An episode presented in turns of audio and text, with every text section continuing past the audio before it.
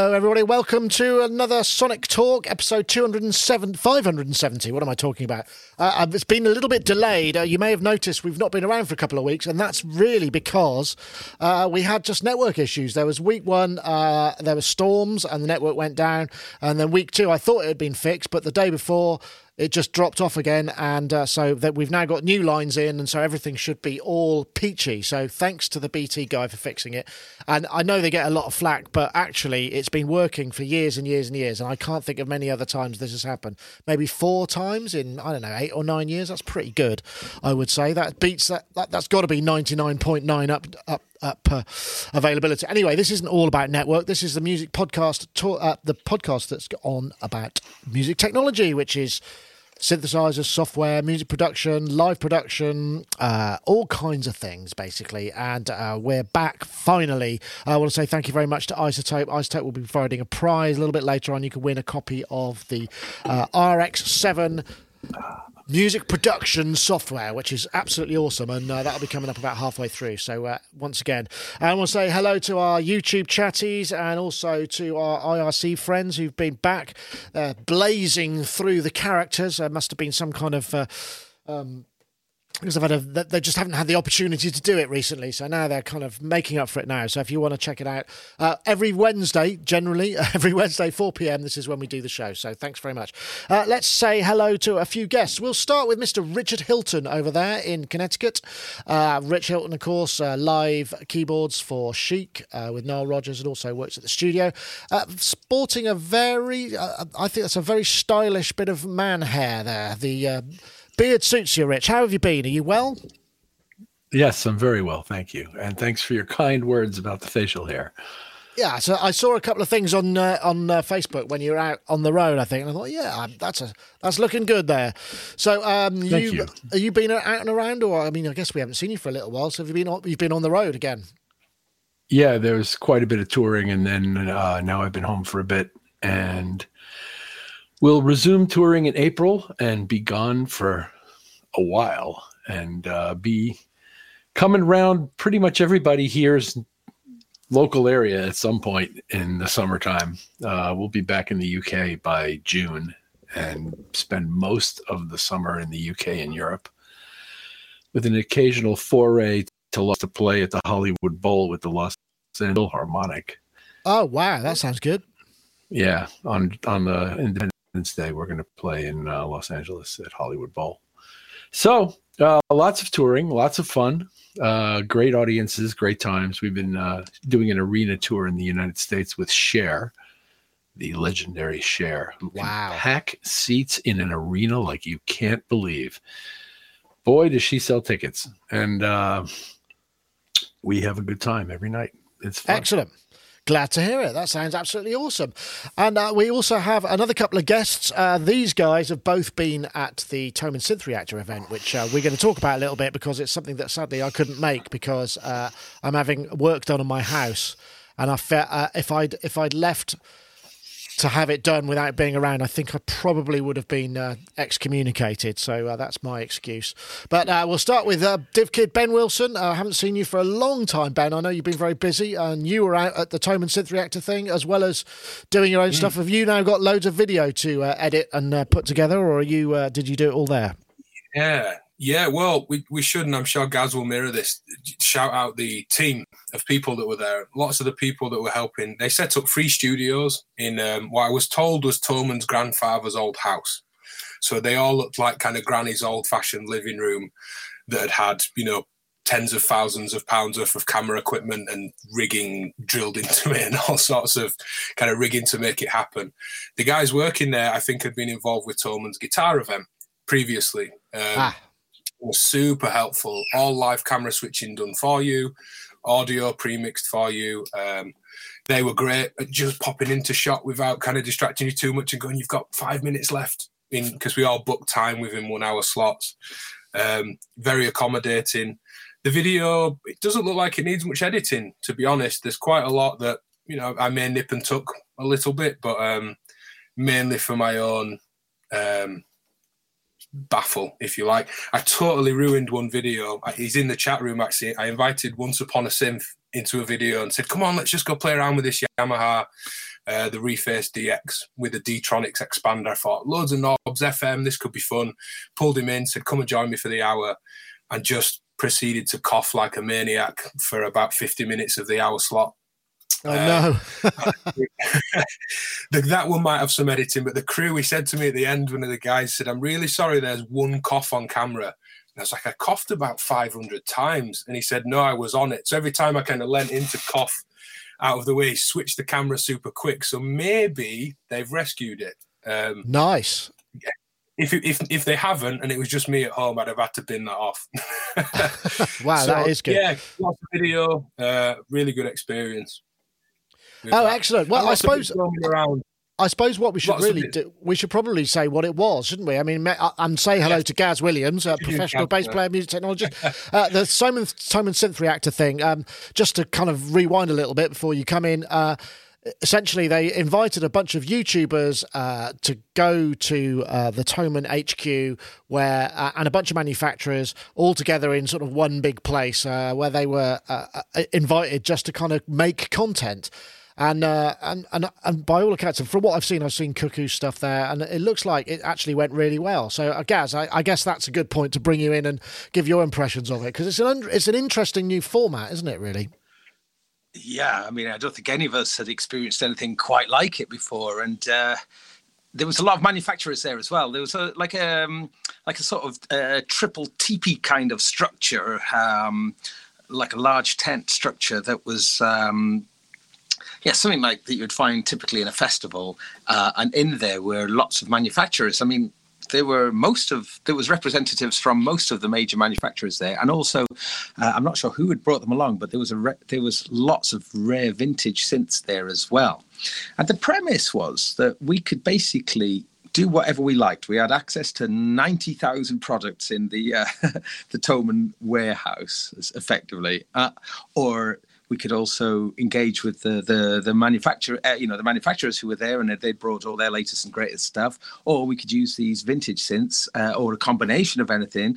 And I think one of the things that was really encouraged was for different YouTubers to um, to do col- collaborations together. Uh, so one of those has just gone live. I, I see that Once Upon a Synth is in the chat room. Um, oh, and Simon Magpie. And Bo Beats, so there's a bunch who were there, are, are actually tuned in now. So hello, big hello to them. Uh, Once Upon a Synth um, asked me if I would um, play some bass guitar through a Moog One, which is cool, through the audio input. And he manipulated the sounds and explored what you could do with the audio input. And I really, really enjoyed that, typically. um, but uh, this idea of... Co- cooperation and collaboration really um, put uh, some fears that I had of it being like a kind of exploitational marketing, uh, you know, I mean, it was yeah, yeah, I know what you mean, a, yeah. a marketing tool for, you know, for Toman and for the brands to get involved. Um, but the the way it felt and the way actually it turned out to be, it was just really a, it's a huge loads of fun, and we were treated so well. And honestly, big thank you to everybody involved in the organisation, because uh, we really were treated incredibly well. And uh, but on the YouTuber front, all these YouTubers, um, I don't. I mean, I've got a bit of a crusty old channel, really. My I don't really keep a YouTube channel. Most, you know, I was probably there because of my appearances on Sonic rather than anything to do with my channel. Because um, I was thinking if everybody was like looking through the different channels to see who was the I don't well, know, they were ranking. Totting it up at the end of the at the end of the day yeah, when the, the accountants right. get hold of it. Yeah, I right. would be views right. versus the... cost. I'd be right at the bottom, like totally at the bottom. So, um, so actually, thank you, Nick, for. Uh, the, for well, I must admit, I'm, I've I feel I, I was watching it and I was thinking, oh God, I wish I could have been there. You know, I really, mm. I, I kind of really uh, wish I'd. I'd but everyone when, was when Tom, yeah, it. when Tom asked me, it was kind of like I don't think I'm going to have time. And as it turned out, it was mm. literally if, because my house, the roof is coming off my house, and all this other stuff's been done. If I'd been away, it would have been. Very, I would be a very bad parent, but uh, yeah. So it sounds like a lot of fun, and everything was. I, I mean, maybe next year if there's if they're doing it, and I might get an invite. I'd certainly like to try and get along there. But it, it's an interesting concept. I mean, in some ways, you know, the the idea of doing it like that. I mean, it's it's like an exclusive V I P trade show type of vibe, which could have gone either way, couldn't it? Like you said, it could have been felt a little bit like oh. corporate and, and, and a little bit uh, uh, felt felt a little bit marketing, but it seemed to come off really well. well. It did come off well, and I I pushed something there just out of interest. I managed to get, um, well, I got Luke from Korg, and I got David from Roland, um, Jackson from Modal, and Enrico from I K Multimedia to all join me in one of the studio rooms. Uh, this hasn't gone up yet. This will be up short, uh, well, probably maybe early next week. Um, and I took the Noodler along, which is this weird little MIDI... Uh, sort of note generator thing, um, and sort of a range, and they all brought along a, a synthesizer that was uh, suitable for the roles, the, the Noodler outputs, like a drone channel, a pad channel, and two arpeggiator channels. So, um, so we ended up using the Prologue for the uh, the, the the pad to the chord channel, and um, the uh, Roland uh, David brought the S E O two, which really sounds fantastic, uh, and um, Jackson brought the diminutive little. Uh, Craft two synth, which is also an awesome thing, and um, Enrico brought the uh, the Uno synth, again excellent sounding synths, and um, whoops, I just proceeded to sort of give the, and I was controlling the notes, so all they were doing was manipulating the sounds, and I was just spewing out all sorts of notes at them, and it just turned into this really demonic sort of uh, carnival, a carnival descending into the bowels of hell as they all were desperately trying to sort of make it sound nice. Whoops. So, so that'll be out shortly. But out there, Luke seemed to think that that was the first time that a cross-brand thing had ever happened at an event, so um, I was really pleased about that. I thought that was actually very much in the spirit of the, you know, which felt like it was um, breaking down these kind of corporate sort of barriers, you know, typically at like a NAMM or, you know, even at Superbooth, you know, everybody are, you know, is in their sort of separate yeah. sort of sections, but um, there's a lot more collab- there is collaboration, but yeah, yeah, I know what you're saying. I mean, that, that major brand certainly working like that, it, it's not an off, it's not often, it's usually an event in itself, you know, it's kind of collaborating with Roland Serato or whatever, you know, there's a big, it's a big deal, right? Hmm. We're just getting Korg and Roland together, I thought was uh, groundbreaking. Unfortunately, the, the the crazy psychedelic mishmash of noise that uh, I made them play through, it's maybe not quite as glorious, but no, it was good. It was really fun. So uh, yeah, watch out for that. I'm, I've only done a few videos. I've made some with Electron as well because uh, um, Cenk and S were both there. So so watch out for. Uh, and actually, I'm going to put an appeal out for subscri- subscribers as well, please. Just so I so, so I you can, can go next year. So I don't look so yes, I can go next year. Excellent. That sounds like fun. I mean, it does sound like a good. It does sound like a good. And and, mu- and music was very much at the heart of it, I guess. A lot. That, and uh, Toman have got a new synth channel out, so I'm guessing they're probably going to be pushing a lot of that stuff out there. But yeah, I I, I will uh, will will. no doubt be featuring some of their stuff as it arrives, and you will too. So, but it sounds like a lot of fun. Um. Okay, well, let's let's get on to uh, something. I'm going to go to, uh, actually, let's go to, the, the, is it this one? I'm just going to, no, it's not that one. It's not that one either. I'm going to find it here. Hold on a second. It was, uh, Rich, you found this one. This was the uh, Blue Cat ReGuitar thing, which looked quite interesting. Uh, I'm going to rewind it here and see what happens. Introducing the new Blue Cat Audio ReGuitar plugin.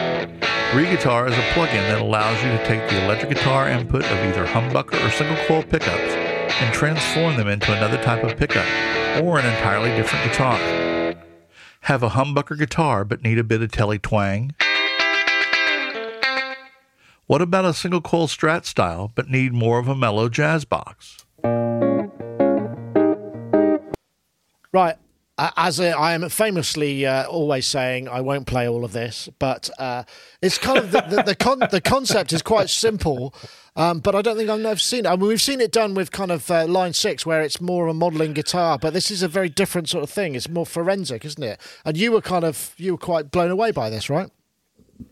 I am blown away by it, and I haven't I haven't played so much guitar in a long time because I can't stop playing. I love the sound of the thing, and it's so versatile. And I'm having so much fun. It's just, it sounds great. It works great. And in combination with his Axiom uh, amp modeling, pedal modeling system, it's awesome. It does remarkable things at the push of a button. And once you get it set up, and the Axiom product includes his delay, which is called Late Replies, and that's also really, really cool. And, is it, uh, is it something that you think would work? I mean, in, is it something that you might use in a recording session where somebody's like, I just don't have the right guitar, we're looking for more like this, you know, maybe we could plug that in. I mean, or is it is it more of a sort of demo type material? I already have. Oh, right. Used cool. it. um, no, there's no reason why not to use it. It sounds great. And you have a tremendous variety of tones available. And furthermore, you can apply them after the fact. You could basically record the guitar D I and just sit there and dial tones all day until you find the one you like, if that's how you want to work. I prefer to find the tone and play it. Yeah. But um, but uh, you have the option of going back at it afterwards. Yeah, it sounds like, uh, Gaz, it sounds like uh, one for a bass would be quite useful. You could get your your, your music. He's got the... bass models. He's oh, got has he? Bass models in the Axiom. In the ah, Axiom, I don't know about uh, in ReGuitar, but Axiom has a bunch of bass features. Oh, that's interesting. I noticed because you were playing. What were you playing? Was it a Music Master you were playing at, uh, or a G and L you were no, playing at? at uh, no, it was it, it, it was it was the latest model of the Music Man Stingray, um, ah. and really ah. Bernard Edwards. Um, I've been listening. Well. We've got obviously Mister Hilton here, but like I sort of had an epiphany recently that that that I'd always wanted to try to get somewhere close to that Bernard Edwards sound. And I mean, you can see behind me here, I've got a ton of basses. I've got twelve basses, and uh, but I have never owned a Stingray. And I, I was sitting outside a restaurant, and I think um, I Want Your Love. No, what was it? Um, I mean, oh, oh, I can't remember. But it was it was. Um, It was a great, great Bernard Edwards bass line came on, and the sort of the poke, the absolute funky poke of the notes. And, and I was thinking, so I came back and I was just trying all my basses to do it. I got the G and L, which has kind of got similar looking pickups, but uh, my epiphany was the fact that the where the pickup placement on the, the Music Man is um, in a very specific place, which is, un- if, if you do harmonics, it's positioned underneath the fifth, rather than underneath where would be the root uh, of the of the harmonic series. Um, ah, I do this okay. in the video actually with Once Upon a Synth, but uh, I realised that none of my basses did it, so I had a legitimate reason to justify a thirteenth bass. Yes. Have you? Have you did you get a Toman discount, Gaz? uh, well, I haven't. Uh, it's I. Um, I maybe get maybe. It's worth a thought, eh? Boy, it's got quiet oh, yeah, in here. I, I do. I mean, I've got the gas. I've got the gas badly. I uh, I also got to play that bass on. Me and Ben. Can I just tell a quick story? Just going off topic. It's quite funny, but um, Ben is a great drummer, and um, Ben being DivKid, I should just hasten to add. Um, and I went looking. If we wanted to do some playing with kit and bass and get some synthesizer uh, action over the top, and like, you know, so I went I went round hunting. Like Ben said, oh, there's got to be a kit somewhere. So I went off looking around the store to see if I could find a, a drum kit somewhere we could set up to do this thing. I found my way into the little P A department, which has got this ridiculous kind of stage with, like, I don't know, like all the lights, the massive amount of lights. It's basically a showroom for lights and P A equipment. And uh, so managed to sort of arrange that. And um, I went and found Ben and said, oh, you got to come and look at this. I think this might be, I don't know, see what you think. Then we go in, it's like an arena sort of, sort of stage uh, set up with a, we go, will this do? But um, it was a bit of a cheese trap in the end, though. I wanted to do something really cool with sort of like bass and drums and uh, and some really, and a, a couple of the guys to come and play some synths over the top. But there was something, something happened, and it, and all the tone, loads of Toman sort of musos all turned up. I think uh, word got out it, that, that that it was a jam going on, you know. And then um, it, it was all right, but I wanted to do something sort of cool and arty and synth sort of. But it sort of, it did descend into a twelve-bar blues at one point, which I was like, no. Oh well. Um, anyways, some of that stuff's going to come up, but it was just really awesome to play with Ben. Um, So that was a, yeah. Anyway, sorry, that was it.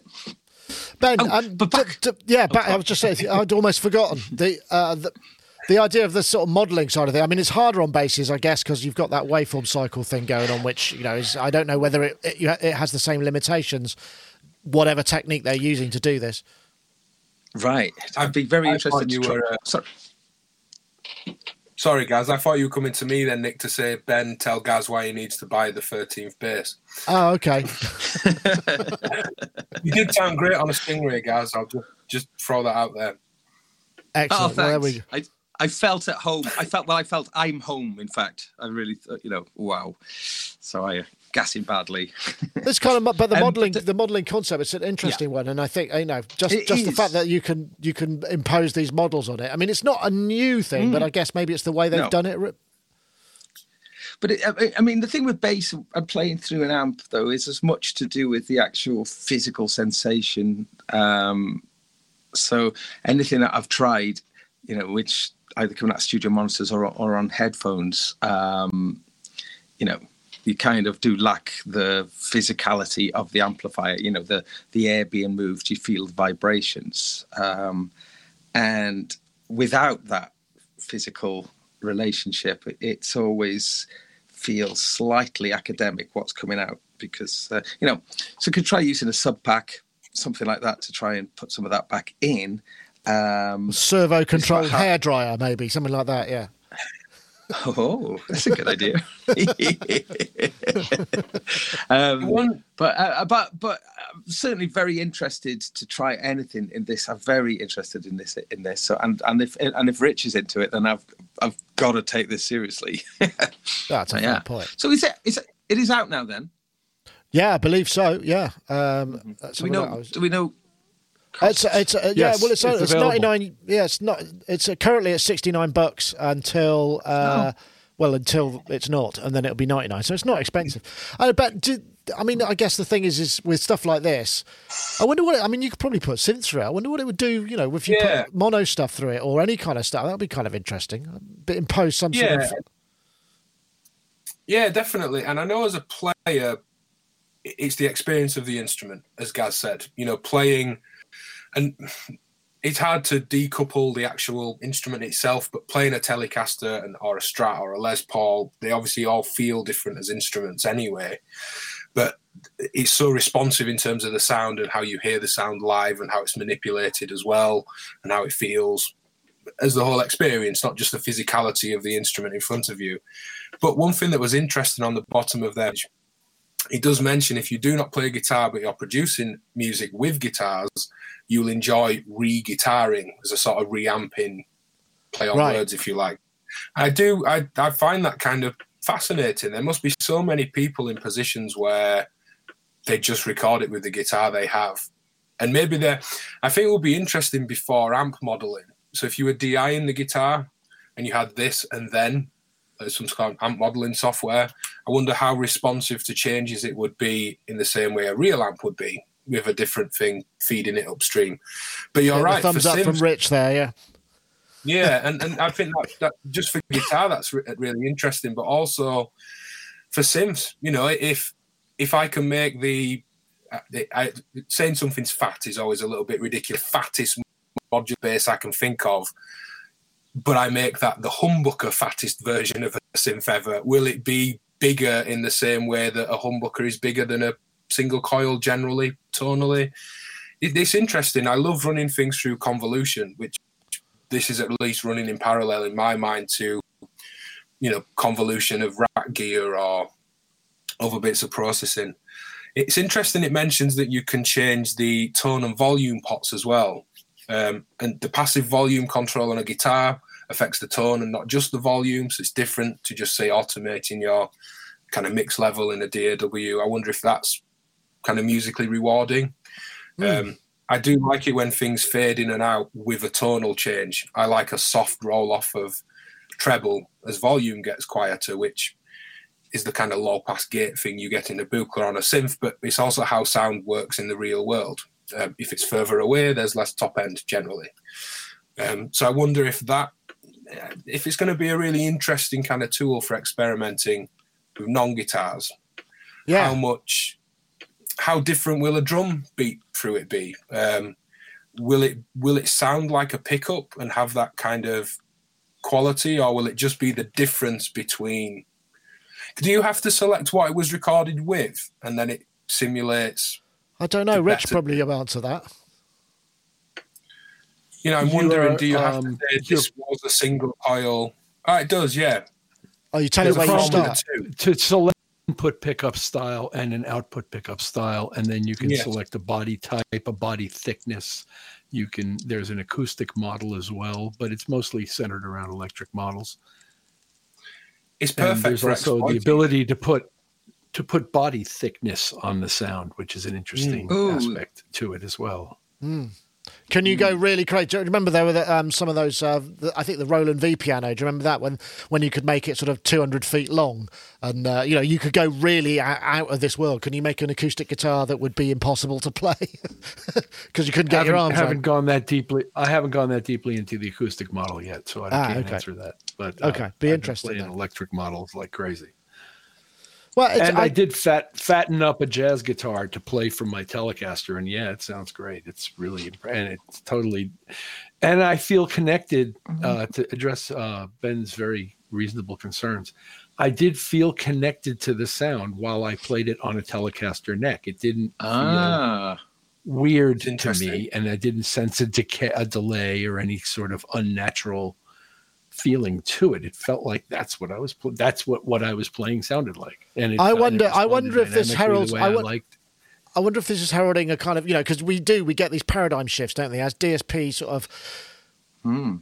you know, the, the capacity, or somebody makes some breakthrough with code, particularly with convolution. Are we going to get to the stage where it's almost like I've only got, you know, a really crappy mono synth, for instance, or, you know, in my mind, I'm going to make it sound, you know, so we just feed it through something that kind of beefs up the oscillator and changes the essential sound characteristics. We, maybe we're on the, the, the, the brink of that, if if that's not already available. That would be kind of something that's kind of interesting. Sounds like soft tube modular to me. Yeah, kind of.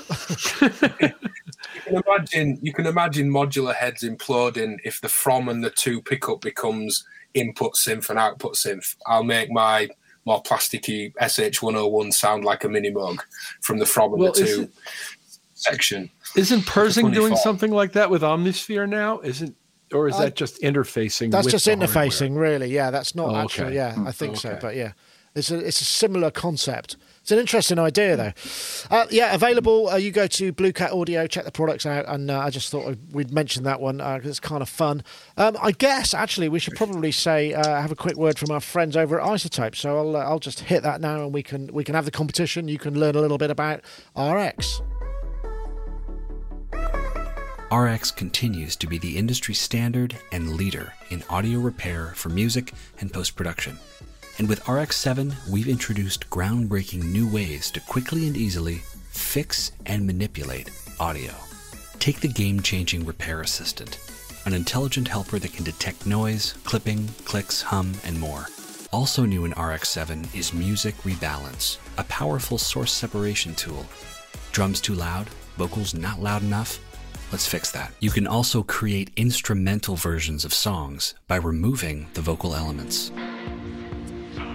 You can now alter the pitch without affecting the timing of your audio, and conversely, alter the time without affecting the pitch with the new variable time and variable pitch modules. Using the new dialogue contour, you can improve the performance of a line or even create a new performance by altering the pitch contour of the dialogue, therefore adjusting the intonation of the speaker, and introducing Dialogue Dereverb, a module powered by machine learning to reduce the presence of reverberations around dialogue. R X seven, a new frontier in audio repair. And if you want to check that out, head over to uh, iZotope dot com and you can download a demo as ever. And we've got a competition winner from last time. I was going to say last week, but it's not really last week. Uh, we were looking for the hashtag Mixed Deconstruction. De- mixed deconstruction. Uh, it's the Twitter user Richard Billingham, whose at handle is something I can't possibly pronounce, at L D three O S P H three R three. It's not something you can pronounce. But if you want to get in touch, Richard Billingham, you have won. And if you want to uh, maybe win... Uh, uh, next time uh, we're giving away, or I was to be giving away, another copy of R X seven. We're looking for the hashtag edit and repair audio. That's all one word, and the hashtag R X seven to at Sonic State and at iZotope Incorporated. That's the hashtag edit and repair audio, one word. The hashtag R X seven to at Sonic State and at iZotope Incorporated. We thank them for providing the prize. It's been a wonder. So, um, okay, I'm wondering where to go next. Let's have a look. Um, This this was kind of interesting. Did I have that? Uh, oh, man, I think I haven't posted up. Let me put this window up because this is a bit more synthy. Uh, obviously, um, Native Instruments have been uh, mm. going on about their Massive X for a while, which is now is they, they trailed it as part of the uh, Complete twelve. So if you buy that, you're going to get it. But you were supposed to get it in February, but actually it's now looking like June. And they've uh, been posting sort of G U I updates. Uh, and this is what we've been. There's a, a news, and lots of people have been kind of riffing on that. And it's very different to the original Massive. I mean, Massive, of course, is kind of... It's a bit, it's almost like a best. It, it defined a, a whole uh, series of uh, instrument, you know, sound really, because Native Instruments software and samples just they have a certain beef to them. They sound really massive, and Massive itself uh, was a huge sounding synthesizer. It is the huge sounding inst- uh, synthesizer. Massive X is a is kind of taking that and running with it. They're not getting rid of Massive, but Massive X is going to be kind of Massive. But Exa, whatever that may be, I don't. Ben, I'm going to come to you first because I mean, Massive. It almost, it, it's almost like oh, you make drum and bass. Oh, do you use Massive? It's almost that, isn't it? It's that and output, isn't it? You know, those are the two things you have to have if you're going to be doing that genre because it just seems to fill the void. So this is quite a uh, quite bold to make such a big change by Native Instruments. Yeah, I think so. And the some of the team behind this, one of the developers was at the Synth Reactor event. And unfortunately, it wasn't something they could show in the tent. There's, you know, N D As in place for showing this kind of thing and strict release dates and so on. And I missed my chance because they left a little bit early to get any kind of pre-interview with them. But what I did want to say, I'm glad it's come up so I can say it here, uh, Knife Party, which is a duo from uh, Rob Schweier from Pendulum, kind of live drum and bass band, uh, they released an E P called No Modern Talking. And Modern Talking was a wavetable in Massive. That's how much it defined the kind of new U K-based dubstep, moving into drum and bass kind of thing. That Modern Talking wavetable with just an L F O to wavetable making these talky bass sounds was a whole thing for about eighteen months within kind of, you know, as you say, drum and bass, electro, dubstep. I don't think any other synth has done that and had such an impact. Well, soft synth specifically, and a specific wavetable even for a, a huge group to have. It's almost like the no saw wave E P. It's kind of like a, a funny statement. But I'm interested to hear it, having heard since they've developed since then and going back to the original Massive. Um, I used Massive on quite a lot of media library work, a really great synth, and really enjoyed it as well. There was a few things that I felt I couldn't always root where I wanted. Um, as I got into hardware modular and maybe learned a bit more about synthesis than I, I used to know. But it's interesting. I like the new look. I like the, the look of it. It seems inviting. The modulation seems more open. I think it's the world's first delay, attack, hold, decay, sustain, hold, release envelope I've ever seen. They've basically put a hold stage before every other normal A D S R. Ah, okay. Stage. A H D... What? A H D, it sounds like some, some sort of um, disorder. A H D S H R. I've got a touch with of that. Yeah. Before, with a delay before the, the start of it um, as well. So it's it's interesting. Um, great for any kind of modelling of drum sounds where, you know, just a slight delay. You think about hitting a snare drum, the springs don't excite the exact millisecond that the stick hits the drum. And, you know, for getting really kind of deep into that detailed sound design, I think it would be good. We know their stuff sounds great. Um, it's like got a look. It's got a little look of Reactor slash Blocks about it, hasn't it? It's yeah. Sort of... And it, it isn't everything, of course. It, we should go by the sound and, and how it fits into mixes and things like that. But I don't know what the little gorilla's doing on the oscillator section. I like that it looks like there's a water panel in the noise oh, yeah. section with the rain symbol and the water. And it just seems to bring... I don't know. It, it looks simple enough to use with enough little visual cues mm. to make things nice and simple. I like yeah, that they've hidden away the modulation in the middle, that black strip there with, mm. um, I presume E one, E two, L three is L F Os and envelopes. And it's nice that everything isn't just glaring at you on screen. Yeah, it's you kind know, of reminds me, it's, it's a bit Pigments vibe, isn't it? The Pigments that sort of does that, has that centre strip where all the modulations yeah. are, are going on. That's kind of an interest. As we, as we often see, you know, you get these kind of innovations in G U I and uh, software that then sort of fan off and become adapted and mod, you know, and changed, but it becomes it starts to become the language of a G U I that we all then use in, in other applications. So I mean, it's it's all good stuff. Um, Yeah, I, I, I know. I mean, I don't know. Um, Rich, are you a complete kind of user guy? I mean, I guess it's the sort of thing that working in modern production is the sort of thing you got to have lying around, so you've got everything. I know you're a big fan of a lot of contact libraries and stuff. I mean, do you use the actual instruments, the, the software instruments themselves as well? Yes, quite often, and I like them. I like having them, and I like using them. I don't have complete twelve. I'm a I'm a complete. I'm incomplete at the moment. Uh, oh, I'm Rich. at least. I'm at least a complete or two behind now. Um, but uh, I do love using their stuff and uh, all of it. I partic- and and oddly enough, one of the one of my favorites is their F M synth. I quite like the F M synth a lot, and I like using it uh, and particularly distorting it in interesting ways. I do use Massive. I do use Absinthe. I do use Reactor and love Monarch quite a bit. Yeah, Monarch's lovely, um, actually. That's a Reactor it's really, uh, ensemble, isn't it? A Monarch, yeah, basically. Yeah, it's yeah. a Reactor mini mode, basically, and it's awesome. It is. It's really, I suppose really the good. Thing it's that... got tremendous attack. Yeah. I wonder if they make, because the thing, I, whenever I'm faced with with uh, uh, Massive, you know, I start with an init patch, and I usually just get the, the raw sound, but it's because of the complexity that you can achieve with software synthesis. I quite often sort of turn, I quite often turn off a little bit. Oops, that's my builder that's probably telling me the roof's falling. I suppose I ought to get that. Gaz, if you'd just like to take over a second, I'm going to get there. Okay. Um, well, I. I didn't get, I, I missed the opportunity like Ben at Synth Reactor to have a look at this, and I'm kicking myself now because I was really excited about it. Um, I think it's quite interesting. It's clearly been influenced by their own product range with the Reactor blocks. It's something that I'm sure that many people will, will have noticed. Uh, and I think it's quite interesting how you can go in. I'm just uh, looking at some of the things on it now. That if you click on the routing tab at the bottom, you open up ostensibly a... Um, like a like a modular, uh, oh, it looks a bit like a like a like a Max M S P thing or a, or a P D patch, um, but I think they're kind of trying to find this balance between like a clear and detailed, easy interface, but with the, the super depth. Should you wish to go further into it, um, the it looks like all the modules are switchable out, you know, um, and I. And I'm guessing it's going to come with an absolute, I mean, this is all utterly speculation on my part. Um, I'm feeling awfully um, ca- playing catch up at the moment. Uh, still been in m- recovery from the last week.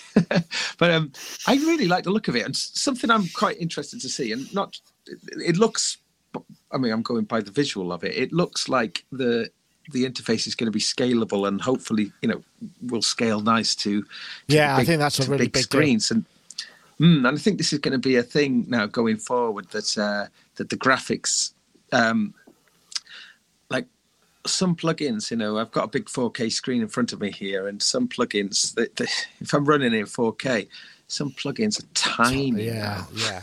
yeah so, That's always a bit of a drag. But I do also appreciate. Yeah, yeah, but I appreciate for for plugin manufacturers that uh, to to to reskin their software so it is vectors and can scale to. Uh, It's a lot of work. Resolution. I mean, it's a, it's a really it's a big lot deal. Of work. So I've just, mm. just an update there. Apparently, it's going to be quite dusty when I get home, which is not what I was hoping for. But there we go. Um, so, uh, I mean, I, what I was the point I was trying to make is, you know, th- there comes a point, and we've we discovered this when we were looking at Omnisphere uh, a couple of versions back. We started to look at it, and it just became it was so complex mm. and so dense. That there's a sort of like, oh man, you know, I, I kind of tend to glaze. So it's quite you've got to. Getting the G U I right and getting the speed right, but getting the, the, the density and the depth of it. There's almost, you know, almost, I'm talking about patch design. I mean, it's almost, if you're designing patches, you want all of that. But if you're using it and you just want to quickly get stuff, then you want some simplification. But you don't, your your notion of simplification is not going to be what somebody else's is. So it's quite, it's quite a difficult tr- line to tread, I think, in terms of users. I mean, that's what I like with Rich. I mean, you know, Monarch is nice and simple. But it sound, you know, the the sound interface. When you get something like Massive, even you know, I'm not, I'm not sure about Massive X, but Massive or Pigments, any of these kind of high, large scale soft synthesizers, sometimes it's just sort of like, whoa, actually, uh, maybe I'll find a piece of hardware I could use or something simpler. I want to get there quickly, you know. Maybe okay, mm. maybe that's just me. Mm. I, it's, I, Mult, uh, Robin Moulton Music Technology has, who was at Synth Reactor as well, has just commented that a Massive X is developed by the same people who did the original. So although it borrows the looks, he, he, he thinks it's a different engine to Reactor. So that's quite interesting. Right. So, oh, well, okay. Hmm. That's that'd be an interesting. But yeah, the, um, it was scheduled for February. I think now they're saying June. And if you if you hmm. had bought Complete twelve, you'll get it as a as a sort of freebie as but, part of the Complete twelve. So. It's it's interesting. They can't afford to get this wrong. Massive has been such a kind of, you know, incredible, powerful part of Native's kind of history that, uh, you know, to go to this new version, it has to be right. There's such a lot riding on it. So uh, I think it's going to be mind-blowing. And, it, it, yeah, I'm convinced about that. And I think I think good on them for sort of delaying the release until it's right. I think absolutely, it's, uh, absolutely. important that they do that. Yeah. And I'm sure there'll be more teasers and whatnot. We've got a kind of variety of topics left. I mean, we're kind of running into the last twenty minutes or so of this. Is there, is there anything that anybody feels particularly they would like to visit, um, rather than me just pick it randomly? I'm going to open it to the floor there. Is there anything that ha- ha- anybody has anything specific they want to want to pick from the topic list or they've prepared for? That uh, they want to have their say, or like me, are you just winging it? I'm totally no, winging I, it. uh, I wanted to I'm shout the out wing. the Open Source magazine. Uh, ah, yeah, okay. Open Source, the new print journal for synthesists. Uh, James Siegler, great uh, musician, modular performer, uh, did some demos years ago that got a lot of. I'd say me and my friends into modular and has done, you know, some great videos since. Since uh, put me onto this, saying that they're doing a, a magazine. Now there is also a Waveform magazine, which you go in kind of the tape op route, free print magazine supported by advertising. Um, this is quite different in that it's available from modular shops. Um, it's premium, isn't it? Like... A, yeah, a kind of journal for synthesists. I think the title of the the uh, post was, and just to kind of say. Good on them for doing a magazine about something smaller and, you know, it's a bit of a harder sell. It's not a wider music tech magazine. I don't know who's behind it, if they've any experience in it, but from what I've seen, it, it looks very good and um, they're, they're covering some interesting things and the people that are in there look great. So it's I just wanted in- to kind of shout it out. Yeah, no, it's an interesting it. idea, isn't it? It's like thirty, I think it's thirty bucks or twenty-eight dollars. Uh, so it's sort of, yeah. I think it's a premium print product. It comes with an S D card, mm. with uh, software and uh, music. I think Robert Rich has featured at this, and the making of, I think, what we say, the making of Black Noir, which is the endorphins, uh, the industrial design, and decibel loudness defined. So you know, it's it's specialised. I mean. It, it's a brave thing to do because obviously print is not something that one feels is perhaps on the up. It's the sort of thing that's been... So the idea of it's almost like boutique print, you know, so it's a coffee table thing is an interesting idea. And I know because in the States, I mean, the, the, the print... Uh, the special, the specialised niche print uh, magazine uh, industry has really been decimated, hasn't it? So it's kind of... Uh, it's, I, do you still get any magazines of any description, Rich? I mean, is that something that... Because it used to be a really big deal in America because of I, the... I try not to, but I do. I can't seem to make Pro, Pro Sound News stop as much as I've tried. Um, but I have already ordered my copy of this. Ah, and, uh, okay. Had to look, had to look to find it because apparently they've only printed two hundred. There's a limited number of uh, uh, outlets worldwide from which you can order the thing. And I ended up having to order mine from the West Coast of the U S because the place closest to me didn't have one. Wow, okay. Yeah, so they're selling, apparently. And, and they I, refer to it more as almost like an art magazine. It's, yeah. It's an interesting way they describe it. And uh, and again, they give you four gigabytes full of content or, you know, a four gigabyte S D card with content on it anyway. So I'm quite looking forward to seeing it. Yeah, I just have a look. It contains uh, open source records, Ritual of Time, uh, an album by uh, Maurice Jackson, uh, Black Noir, an album uh, from Principal Una. Uh, and also, yeah, so I mean, original patches... Dark Waves for yeah, so it's it's it it it's it is very special. I mean, good luck to them, and I hope it works out. I think they're going every six months or every quarter. I think that, I think it depends on how well it goes because I mean, it's not. I mean, two hundred copies at uh, at thirty bucks is still only six grand. You know, it's not like a massive amount of turnover. They're all going to be retiring on their yachts or anything. It's so yeah, good good good for them. Uh, but yes, you have to work hard to find it, as you said, Rich. It's not the sort of thing that just sort but of you can pop it- in from the shop. On, on a print tip, though, I mean, um, books still seem to be a, a valid thing. And um, Kim Bjorn was at the event uh, at the weekend and uh, last week, and he was um, he just announced his latest, well, it's I think his third book in this range. Um, with, you know, his uh, Patch and Tweak and uh, Push, Turn, Move. His new one, uh, which is focused on pedals, uh, called um, Pedal Crush. I, it's not out yet, but um, I think he's, uh, I think that's going to be surfacing sometime this year. But I mean, those books are beautifully made. I mean, I, I, I'm sure many of many of the listeners here will have um, encountered them so far. Um, and they're just gloriously put together, and uh, and actually when you know like le- I was leafing through one the other, the other day, and um, and I was thinking how it is really important that people still do make books. So these are these are much more long lasting objects than than say, it's true, but it's you know, it's the, so difficult. I mean, I don't know about you, but I've yeah. got. I remember you know you buy uh, the the keyboard player. There would be there would you know the. the I remember getting something for Christmas from my parents that uh, basically as soon as I got it, there was already stuff that wasn't in there because it had, you know, technology moves so fast. So it, it's yeah, the sort of thing true. that's quite difficult to to pick. You know, what mm-hmm. you put in it is quite relevant. So it maybe don't you don't put the newest stuff, but you put classic things and things that would have a bit of well, longevity, right? Uh, there was another um, uh, Rob Pappen actually. Well, his book is more or less just sold out. He's made a he he'd, wrote, he'd written a book in twenty twelve, um, and he brought some copies along, uh, and. I, I was thrilled. He presented me one on the, the final day. This was after we'd done our roundtable discussion about patch design. Um, and whereas what you're saying is true, uh, Rob's book, as an example, though, is just dealing in classic subtractive synthesis um, techniques and having... And I've just... I, I haven't really got stuck in totally yet, but just sort of just leaping through it. Um, ah... I was thinking how I wish that I had that book years and years and years ago. And it it is tempting to sort of think that, or it is, books do seem to be this thing that uh, feel in some ways like they are locked in time, but that can be a good thing as well, can't it? They are... Um, yeah, I agree. I mean, I, I, I think technical manuals and that side of stuff, it's...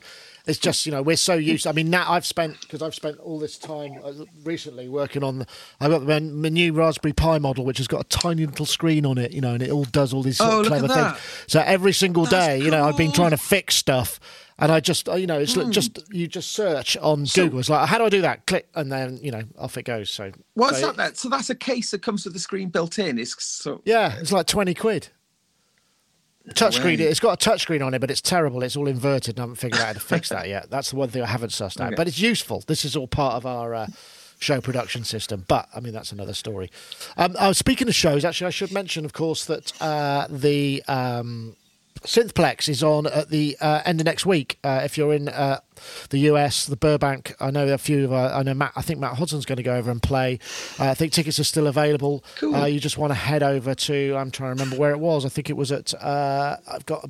I, I think the discount's gone, but if you go to uh, bit.ly slash synthplex twenty. Then uh, that'll take you to the tickets, and you can still buy tickets for that. And they've got, uh, just had Junkie X L show up. Uh, he's going to do one of the wow. keynotes, and Thomas Dolby's going to be there. So it kind of it should be kind of fun.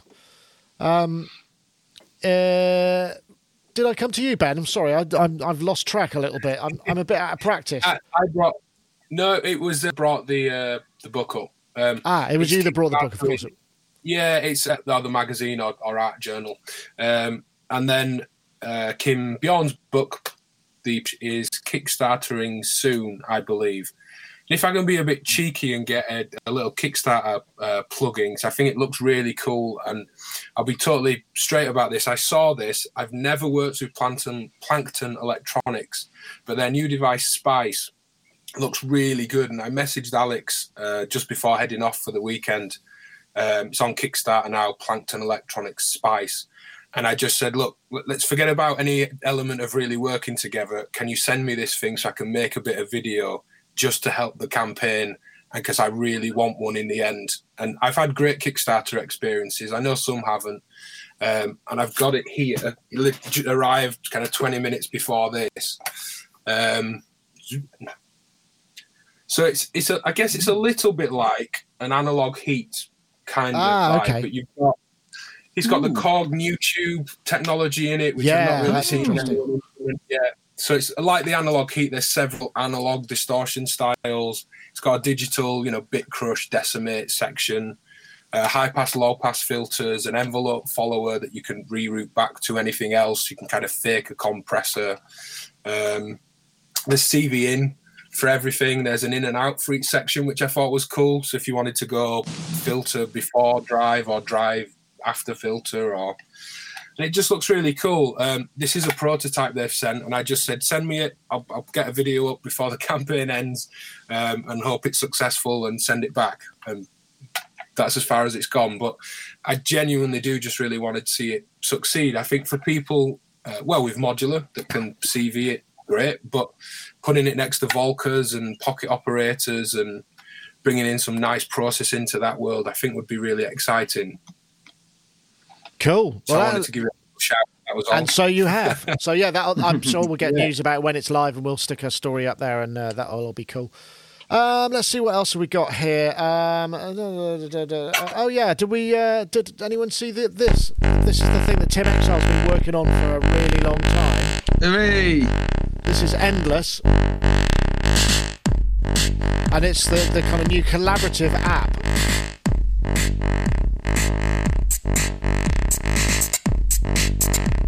It does look like a bit of kind of mad texting's going on there, doesn't it? It's uh, looks better from above than it does from in front.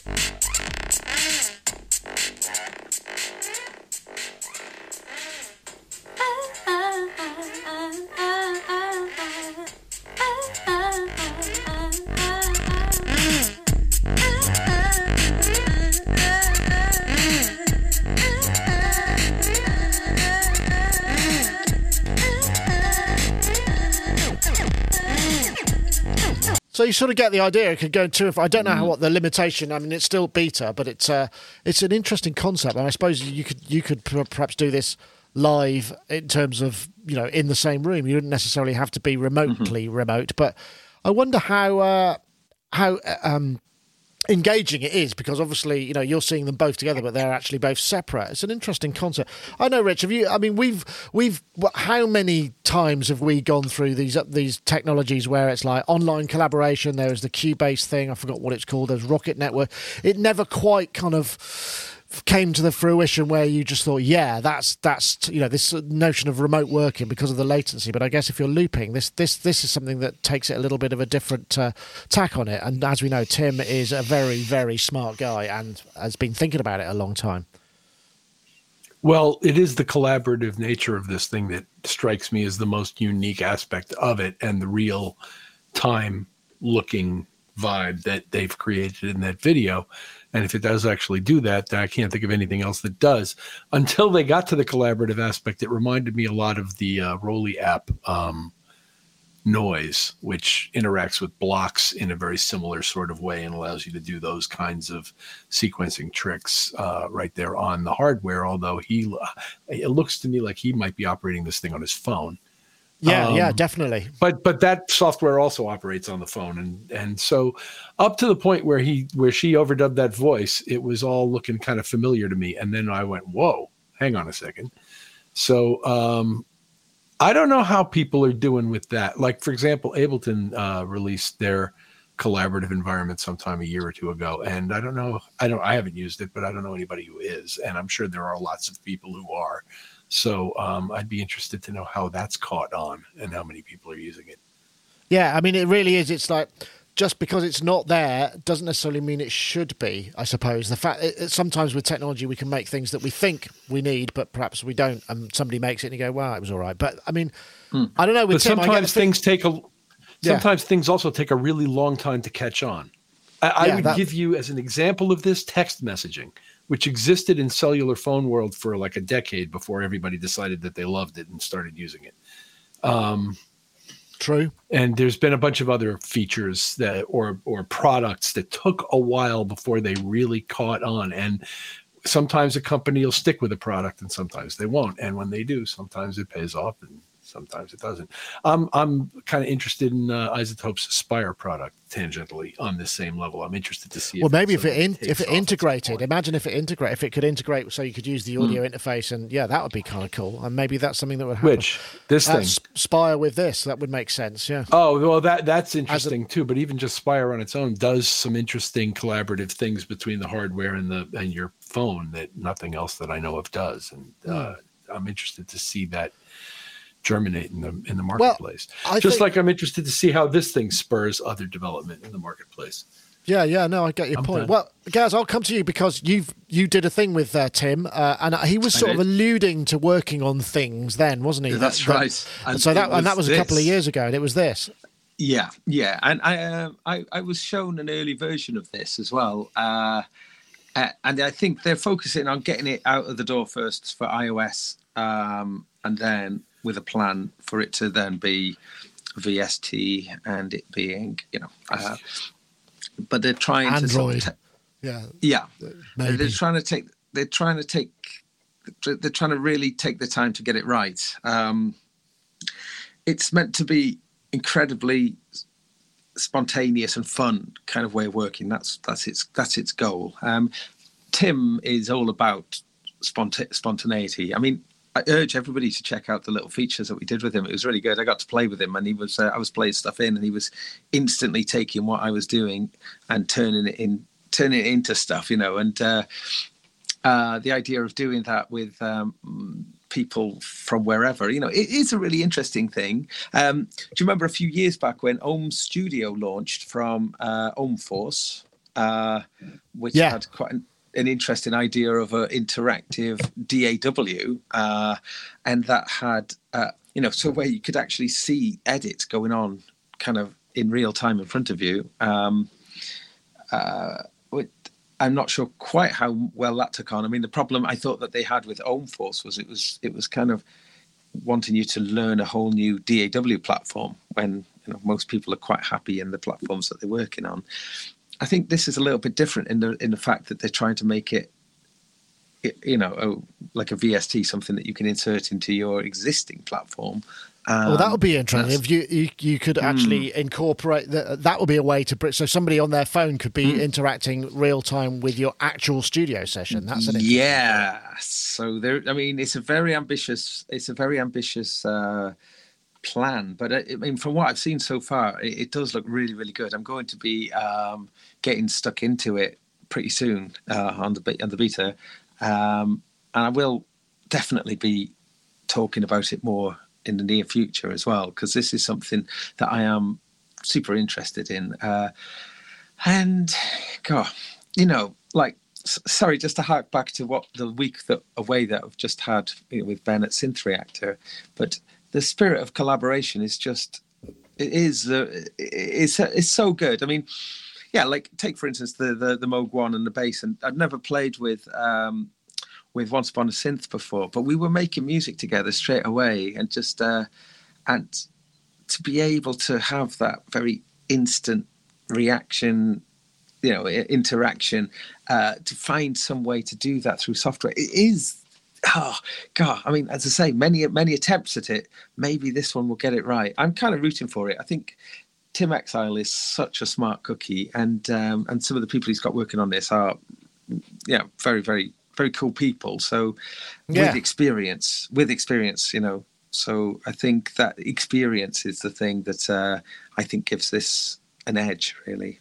I wonder if this is this is kind of becoming. I went to a thing at the weekend actually. I was going to plug it. Uh, it's in Froome. It's uh, called Froome Breeze Block Beats, and it's just in, a, in mm-hmm. the basement of a little church uh, in Froome, which is local to where I am. And basically, people just show up and they on the night, and they'll just do a twenty minute set. It's kind of a bit like what we did at Sonic, but it's completely sort of random. And I, I was thinking, oh, I'd like to do that. Uh, but I was thinking, oh, maybe I'll maybe I need to get into a looper, because I like the idea of a synth and a looper. And this this sort of thing makes it a bit simpler. I don't know, the simplicity of it. I mean, I'm not sure about having it on my phone. That's the thing. I like the idea of maybe plugging a synth into it and inputting that so that it could then be used by someone who is controlling it, Ben. I, I, I don't know whether, you know, I want to be making music on a phone particularly, personally. Yeah. Yeah, working in, um, up until more recently, working uh, as a music lecturer in college, I was sixteen plus here in the U K. Um, I think this would work incredibly well. And I actually think the students, at least the ones I had in the classes that I was uh, taking, they'd probably engage way more than a D A W. You know, we had just a suite of iMacs with Logic on or whatever program they were using. Um, funnily, and completely opposite for us, for the music making process, I think they would engage more with the with a phone. Um, right. Which would be interesting to see if that's the case, actually. I, I like the idea for quick and quirkiness, a, a bit like Pocket Opera. I like, I love the P O twelve, the original uh, drum pocket operator for just quick little beats. Mm. And I find I make lots of loops with it that I record and then kind of build up a custom sample pack almost for a specific project or something. I don't find I take them as seriously, though. And I think the phone would fit into that category for me, that I don't know how serious I'd be. But but that said, if it inspired an idea, sending a loop off to a singer or, some, or someone you're working with, and that comes back, that might be the thing that makes me fire up the D A W and try it. I agree, though, once it's in plug-in form, if it becomes a really quick, like you can seriously have an evening where you are collaborating with someone for a few hours and the back and mm. forth is really seamless between the two, that's really exciting. It is. Yeah. I mean, I wonder if it appeals to the nature in us. You know, we've all been there. I mean, I've told the story, I'm sure we all have, where, you know, we're going on holiday or we're going to do something, or we, we, we invest in equipment or workflow because we think somehow this creative output needs somewhere to go when we're when we're not in our studios. And so therefore, you know, if we've got something that will capture it, somehow it'll mean that we won't waste any ideas. And mm-hmm. it'll, and then ultimately you, you either never use it or you're off when you're doing that. You're not actually thinking about that sort of thing. So it's actually better that you don't have it with you because it's, you know, it's, you're not working at the moment. So I don't know.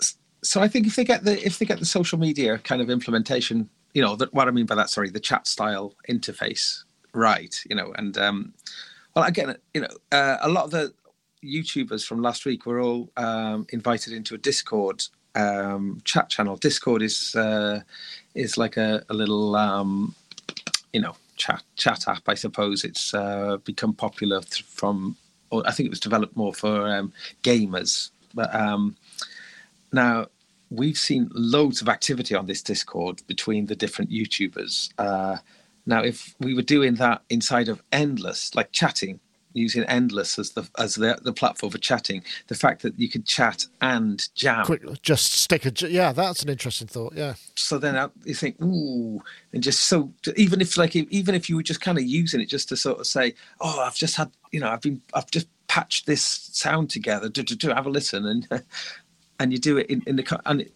and then someone goes, oh, yeah, that's great, and put something over the top of it, and, uh, and it's like a kind of organic development. Um, I think it's... really really interesting.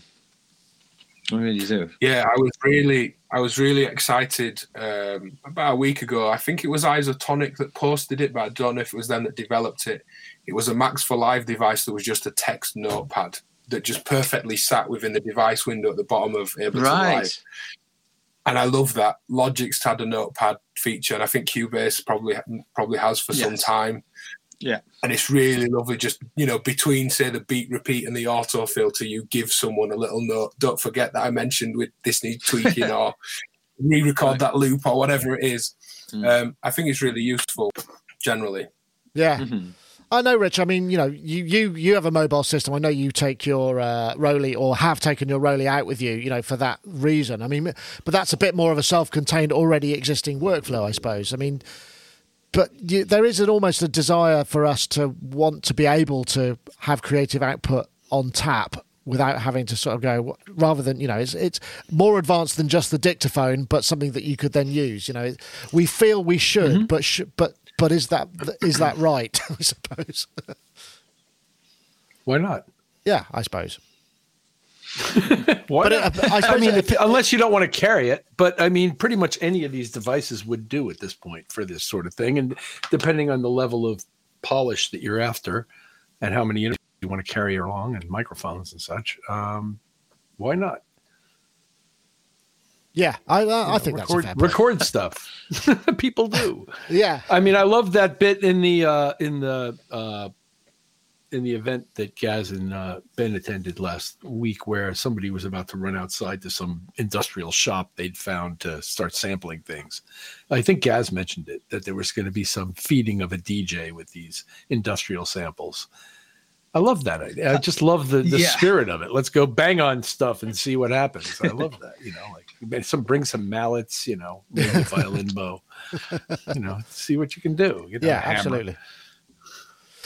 Okay, well, I, it feels like we're we're we're kind of uh, we're at a, a juncture where it might be wise to uh, to start. I've got to go and find out how much dust is in my house. I think because um, that's going to be uh, a bit of a challenge because we currently now we, we only have one bedroom, functioning bedroom now, and that's my daughter's. So I don't exactly know where me and Jane are going to sleep tonight.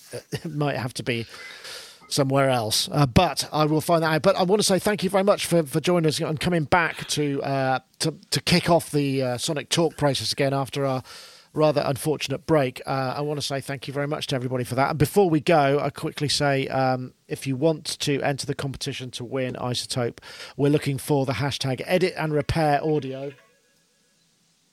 Uh, and the hashtag, excuse me, that's uh, that's probably the dust call, uh, and the hashtag R X seven to at Sonic State and at iZotope Incorporated.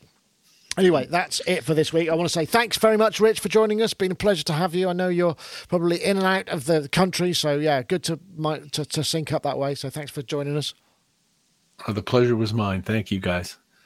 And also, Mister DivKid, Ben Wilson, thank you. I guess you've got yeah. more content coming on your channel, pretty sharpish, I'd imagine. Yeah, yeah. So I'm going to do something with that spice really quick so that I can pledge on it and know that I'll get one, hopefully. Promote the campaign, suit myself, very selfish. Um, and yeah, do loads of modular stuff coming up.